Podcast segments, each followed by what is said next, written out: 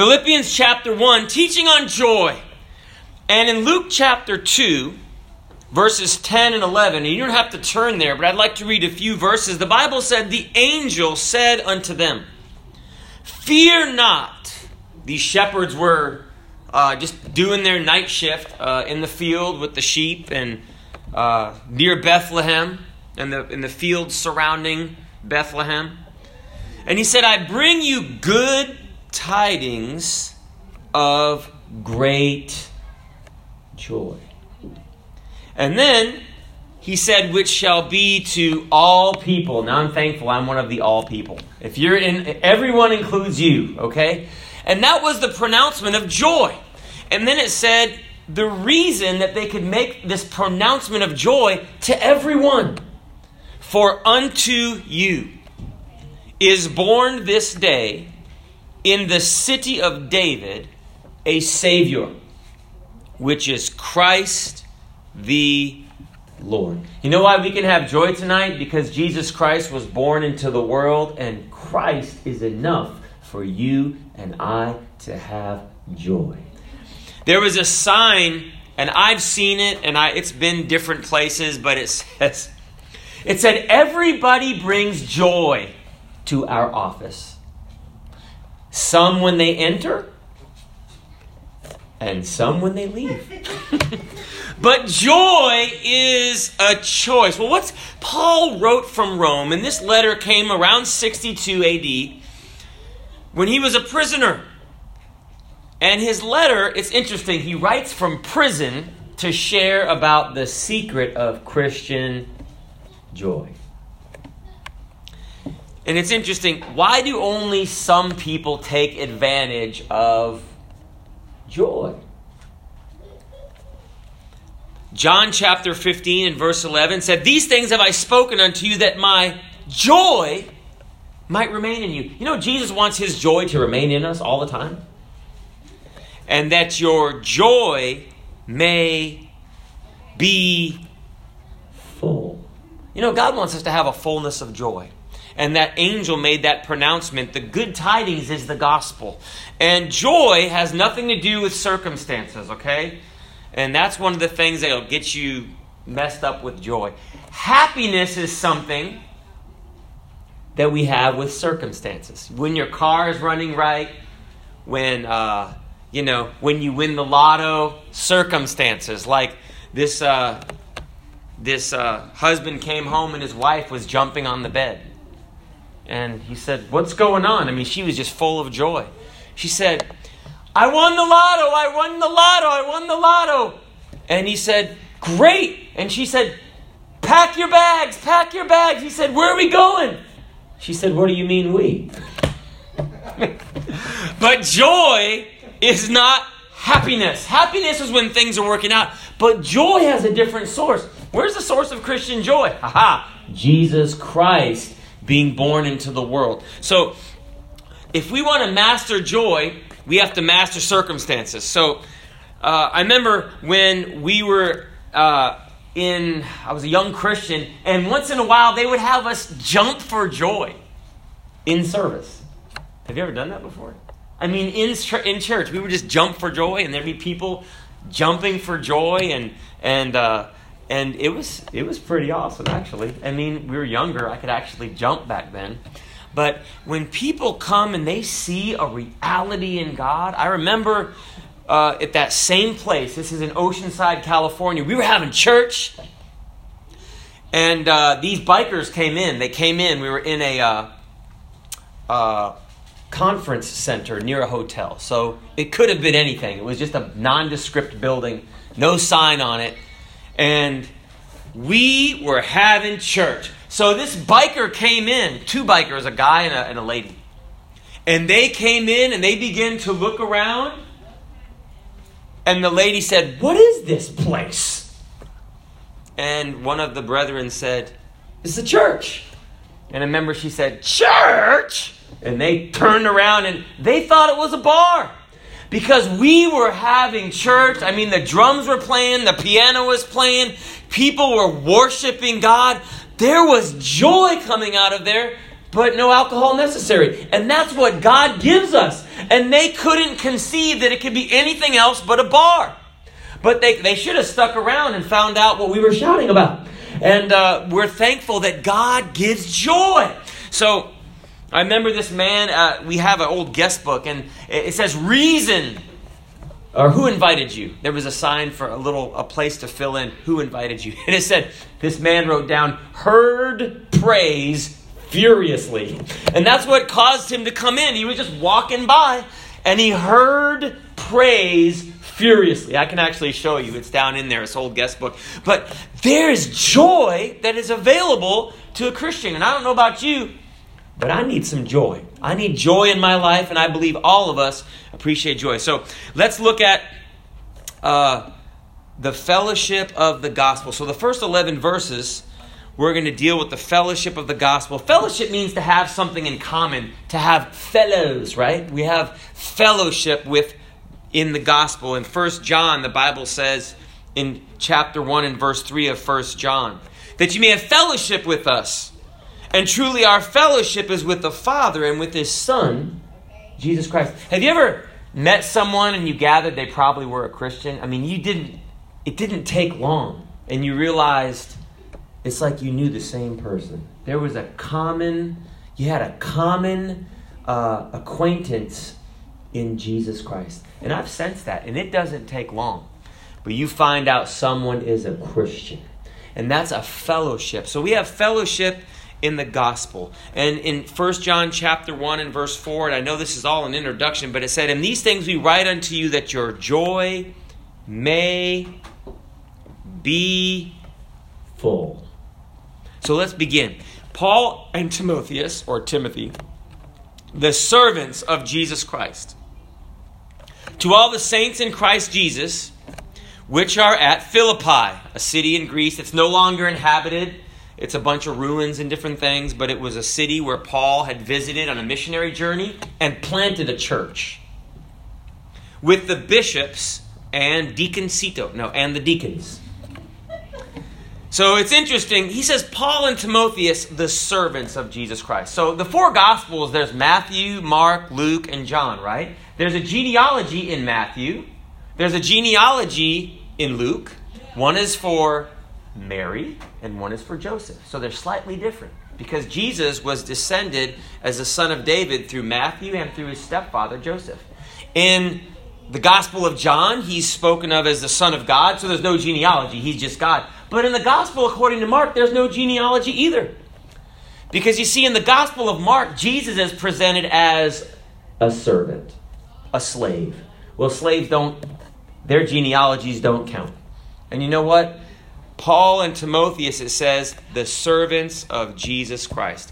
You know, if you've ever gone to uh, any classes on fighting, you want to have a lower center of gravity because if you stand up too high, you'll get knocked down. Okay? You know, spiritually, we need to abase ourselves. The Bible says, humble yourself in the sight of the Lord, and he will lift you up. And it says they're servants. So if you get down low, no one can knock you down, right? And if you're down, now I'm talking about a base spiritually where we're not proud, we're not full of ourselves. It's not, I deserve this. I want the next, you know, I get the next, I, I was here, I need that PlayStation, you know, for whatever you're buying for Christmas. But you know what? If you're just a servant, then you're not going to get offended as much. Why? I just serve. And Paul and Timotheus claim to be servants. And so the Bible says, Grace be unto you, and peace from God our Father and from the Lord Jesus Christ. You know, it's an amazing thing when we love the brethren. And I, I, love being around the brethren and locking them out of church, right? I love that. But but I love the brethren and just having a good time with the brethren. I you know, I, I, I saw a picture of Reverend Patterson holding my daughter when she was what born? A day old? Zero? Or something like that? And he has a cheesy smile on his face. He's like well i don't like my picture taken. I haven't seen that picture i don't think for seven or eight years. But uh, you know you forget all of this fellowship that you have and i'm thankful for all of the fellowship over the years with different ones. And it's, it's really special to have that fellowship.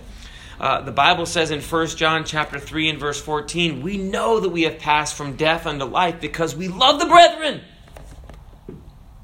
He that loveth not his brother abideth in death. So Paul was sharing first of this fellowship. Paul had this joy, and he had these the brethren in three places: in his mind, in his heart, and in his prayers. And you know that's a good place to put the brethren. In your mind, in your heart, and then pray for them. You know, we all need someone to pray for us. So, preacher, I thought your life was perfect. Ha ha! Yeah. Everybody is going through something. That's the truth. And uh, I, I, God laid on my heart. One of the things that I had laid on my heart being in the ministry, and I've learned this, is that everyone you meet is facing a crisis. No, preacher. Yes. How do you know? 20 years in the ministry teaches you that, talking to people. They might not be facing it in their personal life. They might be having a, you know, a sister or a brother facing something, a child or a parent, but they feel that crisis. It's just part of being in the world, isn't it? We just, so if you know that, you treat people differently. If you know everyone's facing a crisis. And I remember this ratio of five to one.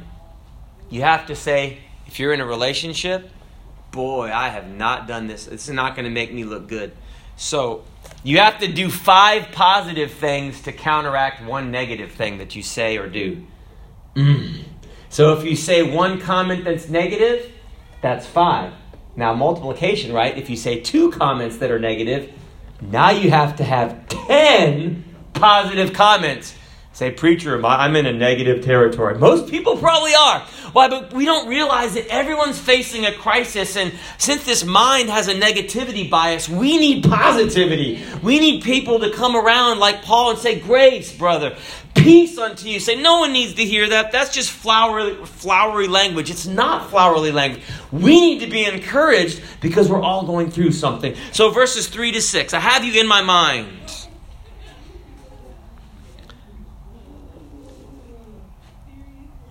The Bible says that I thank God upon every remembrance of you. Philippians chapter 1 verse 3. Always in every prayer of mine for you making request with joy.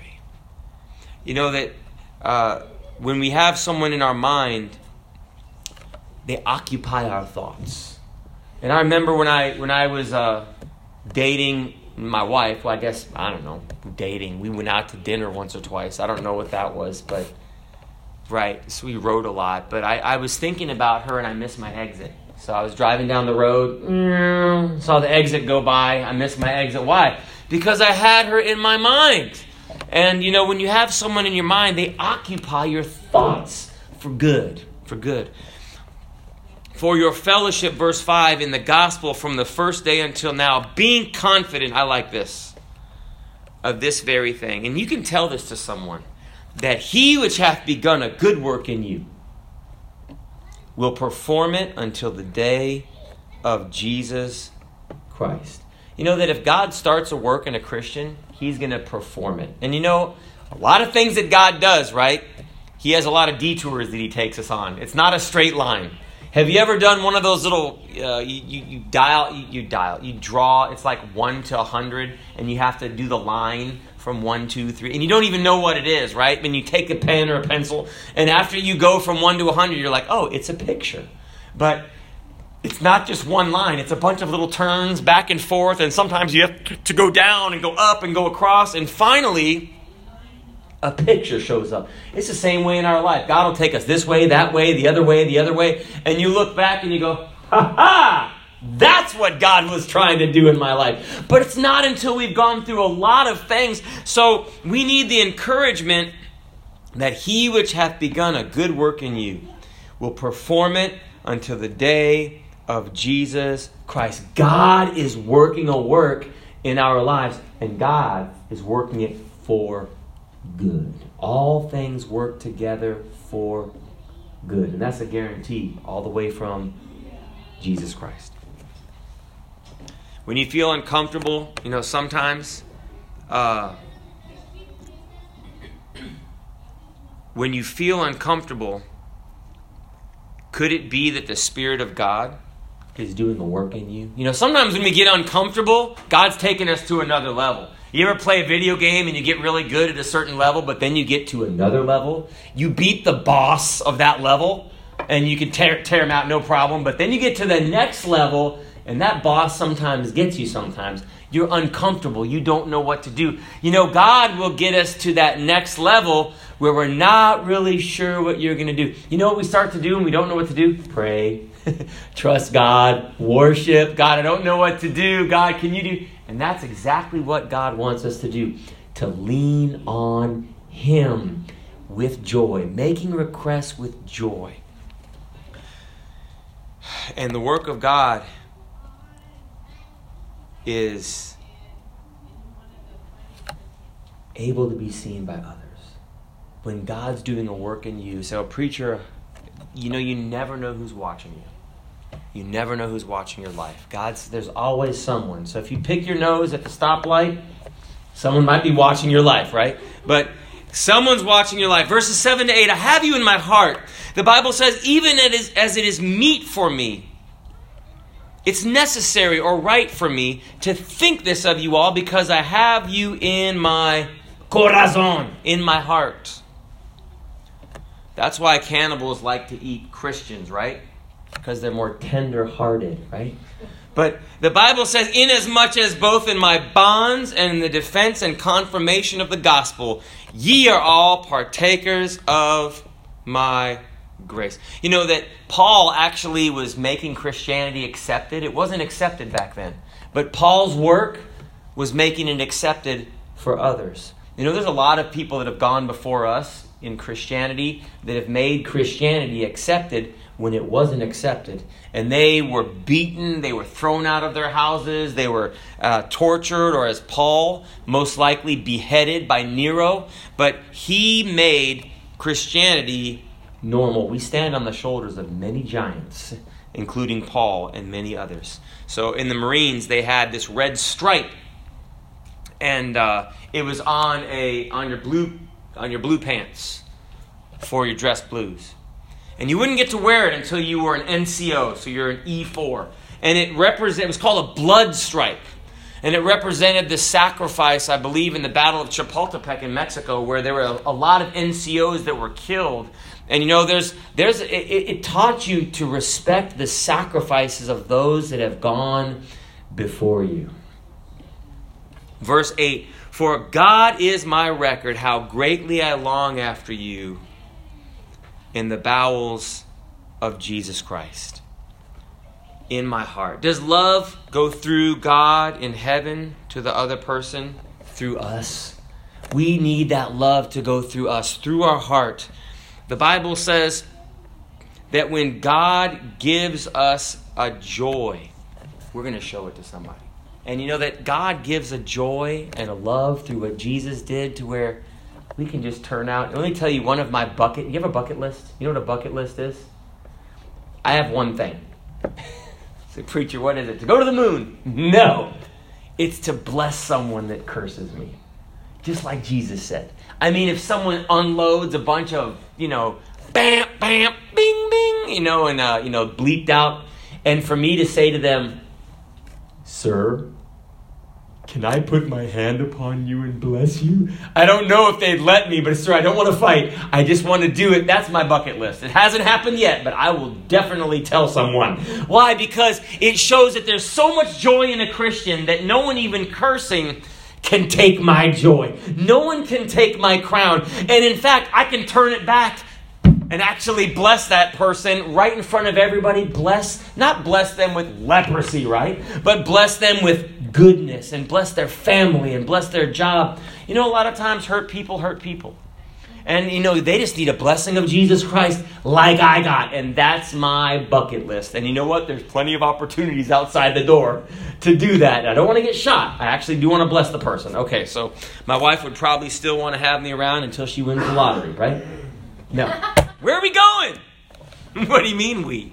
So, and the Bible says, I have you in my prayers. I have you in my prayers. You know, here's here's a good here's some good advice, right? So If you say you're going to pray for someone, pray for them right then because you'll forget. I know. Ask me how I know, right? but pray for them right then. Two weeks later, they're like, thanks for praying for me. The surgery worked out. And you're like, oh, oh, oh, I did not. You don't want to say it, right? You're like, maybe I did. I'll just smile. Oh, great. Praise God. Okay, just pray for them. But I had you in my prayers. You know, when you pray for someone, it changes your feelings about them. When you pray for someone, you pray for that person at work, when you pray for that cashier, when you pray for that, that person, you can't hate someone that you pray for. And when you have this joy that comes out in our prayers, it's different when you pray for someone. They're on your heart. And this I pray, verse 9, that your love may abound yet more and more in knowledge and in judgment. You know, love grows in two things. Love isn't just an emotion, knowledge and in decision making. Isn't that something? Love is something that's not just a big heart that we see and exchange chocolates on in Valentine's Day on the 14th, but love grows in discernment. This guy came and asked me, he said something like this Can I have 87 cents? This was at the former place. There's a lot of nice people hanging outside former place where we had church. And I said, uh, you know, for what? He said, well, I'm hungry. And I said, oh, okay. Um, we can bring you some food. That's what I usually do. You know, after church, we'll go home, get him some food, bring it. And he said, no, no, no, no. He said, I want 87 cents to buy, I think it was like literally like 87 cents, to buy some chips in the store. And so I looked at the man and I said, no, and he looked back at me and he said, What did you say? And I said, The answer to your question, no. And then he gave me an opportunity to bless him, right? Because he told me a bunch of things about myself. But what I was saying is, look, I'll get you food, but the judgment that I'm not going to help you by giving you money, but I can help you by filling your belly. And God gives us a judgment. Did you love that man? Absolutely. I was going to go all the way home, make him a plate of food, home cooked food, and bring it. And if he was hungry, he would be happy, right? Because I have people in my prayers. That ye may approve things that are excellent. I like this. There's this word floating around in 2021. It's equity. That everyone deserves the same. You know, that's like a participation trophy. They don't have that with basketball. They have a championship. They don't have that with the Olympics. They have a gold medal. And here's the word we should be focused on, okay? Oh, the spelling bee. Everyone's a winner. No, no one wants to even do that, right? That ye may approve things that are, here's the word we need, excellent. We need to focus on excellence. Have a higher standard. And you know that really God will uh, allow us to not accept things that are a certain way. Have you ever just seen something, you pass by a piece of trash in your house, and you're like, I can't leave that on the floor? Why? Because I don't approve of that standard. I have a higher standard of excellence. The Bible said that you may approve things that are excellent. You know, God's going to do that in our life. God's going to begin to deal with us, or if you have kids, they're closer to the ground say, Can you clean that up, honey? That's what I do with my daughter, right? She's the she's the street sweeper because she's closer to the ground. But that ye may be sincere and without offense till the day of Christ, being filled with the fruits of righteousness, which are by Jesus Christ unto the glory and praise of God. And then we have the furtherance of the gospel. Notice that the circumstances aren't dissuading Paul. He's in prison, and you have to just make up in your mind that nothing is going to take my joy. You just have to put circumstances on notice that you can't have my joy. I remember when my car wouldn't start when I was in Bible school, and I was going, and I needed to get to work. I had a job. It was like 45 minutes away. And I remember just, you know, I didn't know anything about cars, and I still don't.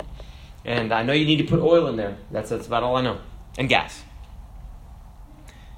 And I remember just looking up and I said, God, uh, even if the car doesn't start, I'm still going to serve you. You know, I still, I, I still going to have my joy.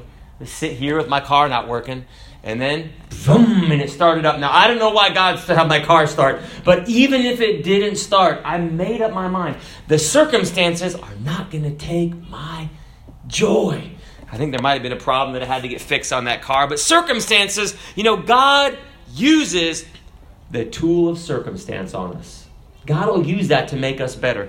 But Philippians chapter 1 and verse 12, Paul said, But I would that you should understand, brethren, that the things which happened unto me have fallen out rather unto the furtherance of the gospel. You know that even though he was, uh, that Paul was uh, imprisoned, Paul was able to be a minister to the innermost part of the castle or the uh, hierarchy in Rome. And they which be of Caesar's household, the Bible says in Philippians chapter 4 and verse 22, salute you. So people got saved inside of a place where Christians wouldn't be welcome. You know that sometimes God will use your circumstances that aren't that great. I remember we were visiting someone, my wife and I, and uh, we were at this hospital where you had to sign in with a security guard. This is pre COVID, right? And the man looked up to me, and I'm not some big TV preacher. He looked up, the security guard, he said, Pastor Bigelow. And I'm like, uh, I'm not that well known. so, but he was a man who had attended church, and maybe once or twice, but look, you don't know the circumstance that you're in. You might interact with someone, you might be right by someone. So let yourself be on notice. My joy needs to spread Wherever I go, there's someone that's watching my life. Verse 13, so that my bonds in Christ are manifest in all the palace and in all other places. His chains, Paul's chains, were a tool to set the gospel to work. Verse 14, encouragement as a tool. Discouragement has a way of spreading. Have you ever been discouraged and then made your wife discouraged? Not me, says the husband before the lightning strikes, right? No. But watch out for lightning. It can't get me in here, preacher. Oh, but there's other things that can, right? Yes. But you know, if discouragement can spread, encouragement can spread. And you know that if you want to be encouraged, one of the best ways to be encouraged is to encourage someone else.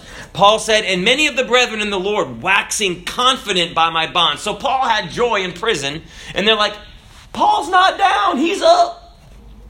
Are much more bold to speak the word without fear. That's what we need. We need just to have that boldness. And sometimes I watch my daughter. She would at the at the uh, competition we had to invite a bunch of people out to. She just say, "Daddy, can I have a card?" And she would just go and invite some. I'm like, "Well, I want to be like her." You know, it's just. But you see that if someone else is doing it, you'd be like, "Man, if they can do it, I can do it." God spreads encouragement through His people. Now, and what about a tool of critics? Verses 15 to 19. Oh, what do critics do? They make us. They keep us on our toes, right? Critics. They're out there in the comment section. They're out there in Facebook but they're a tool of God. Some indeed preach Christ, even of envy and strife, and some also of goodwill. The one preach Christ of contention, not sincerely, supposing to add affliction to my bonds. Oh, yeah, if Paul is so spiritual, how come he's in prison? But the other of love, knowing that I'm set for the defense of the gospel. What then? Notwithstanding, listen, every way, whether in pretense or in truth, Christ is preached. He said, I don't care as long as they lift up the name of Jesus and therein do I do rejoice, yea, and will rejoice. You know, a lot of people have different motives in preaching the gospel, but Paul said, I don't care. As long as Christ is preached, you see, when you begin to preach Christ, things can happen. That's why forces have wanted to take it out of the schools and out and there's a shooting today in Michigan. Let me tell you there probably wasn't a prayer meeting that morning in that school. There's a lot of things and it's I'm not saying that you know that's some kind of judgment, but without prayer and without God, people resolve differences different ways. And we need to learn to love people in spite of their differences instead of to hurt them because they are different. But Paul's joy was that, hey, they're preaching the gospel. That's all right. It's being preached. Verse 19, about 40 seconds and 11 verses.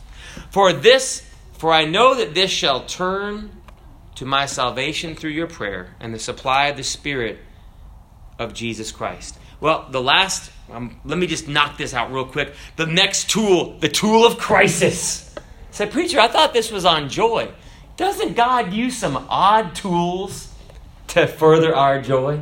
And you know what Paul had was just a made up mind that I'm just going to have joy. And you know what? If you have a made up mind, you can practice it tomorrow that you're going to have joy. You'll realize that all these tools God is using are for your blessing and not your hurt. According to my earnest expectation and my hope that in nothing I shall be ashamed but that with all boldness as always, so now also Christ shall be magnified in my body, whether it be by life or by death. For to me, listen, this is his one track mind. For to me to live is Christ, and to die is gain. That's my joy. But if I live in the flesh, this is the fruit of my labor, yet what I shall choose, I wot not. He could have probably checked out pretty easily by saying the wrong thing. For I'm in a strait betwixt two. I've got two choices to make. Having a desire to depart, which means to go to heaven, and to be with Christ, which is far better. Nevertheless, to abide in the flesh is more needful for you. And having this confidence, I know that I shall abide and continue with you for the furtherance and joy of your faith. That your rejoicing may be more abundant in Jesus Christ for me by my coming to you again. And the last tool is consistency. Consistency. And you know that crisis that God can use, you know, God can use a crisis. It can really be something that shakes something up to a blessing. God can use a crisis to bring a blessing in our life. Verse 27 to 30. Only let your consistency, I made up mind, only let your conversation, the manner of life, be that as it becometh the gospel of Christ. Whether I come and see you or else be absent, I may hear of your affairs, that ye stand fast in one spirit, with one mind striving together for the faith of the gospel. Someone said you are writing a gospel, a chapter each day, by the deeds that you do and the words that you say. Men, read what you write, whether faithful or true. Just what is the gospel according to you? In verse 28, confidence, and in nothing terrified by your adversaries. That means that these Christians were just going on for Jesus, even though they were persecuted which is to them an evident token of perdition, but to you of salvation and that of God. That means if you kind of barrel through and just trust God and have joy, even though persecution, other people that don't know God begin to realize, wow, they're really sticking to something that's real. I'm not right with God and I'm headed in the wrong direction. So when you go through something, it can actually show Christ to someone who doesn't know Christ and be an attraction for them to come to Jesus. Verse 29 For unto you it is given on the behalf of Christ, not only to believe on him, yikes, but also to suffer for his sake. Having the same conflict which you saw in me, and now hear to be in me. You know, with joy, circumstances can't take our joy. If we have a made up mind that my joy is settled in heaven, he's seated at the right hand of God the Father, his name is Jesus, he's been given unto me, and I can have great joy. You know that battles spiritually don't stay in a zip code, they go to different places. You have the same battles in a different zip code, right? Say, well, I'm going to move here. Guess what? Battles move too. but you know what? Joy moves too. And wherever you are, Jesus can meet you right where you are with as much joy as you can hold on to. You know what? You ever tried that at a job site or somewhere just to jump for joy? Say, preacher, why? The Bible says, commit your works unto the Lord, and your thoughts will be established. Begin to act like it, and you'll begin to feel it. Joy. That's chapter one. I know I had to race a little bit at the end. Chapter two, uh, next Tuesday. God bless you is our prayer. At this time, uh, Spencer, would you dismiss us in prayer? Hey, God bless you. See you on Thursday.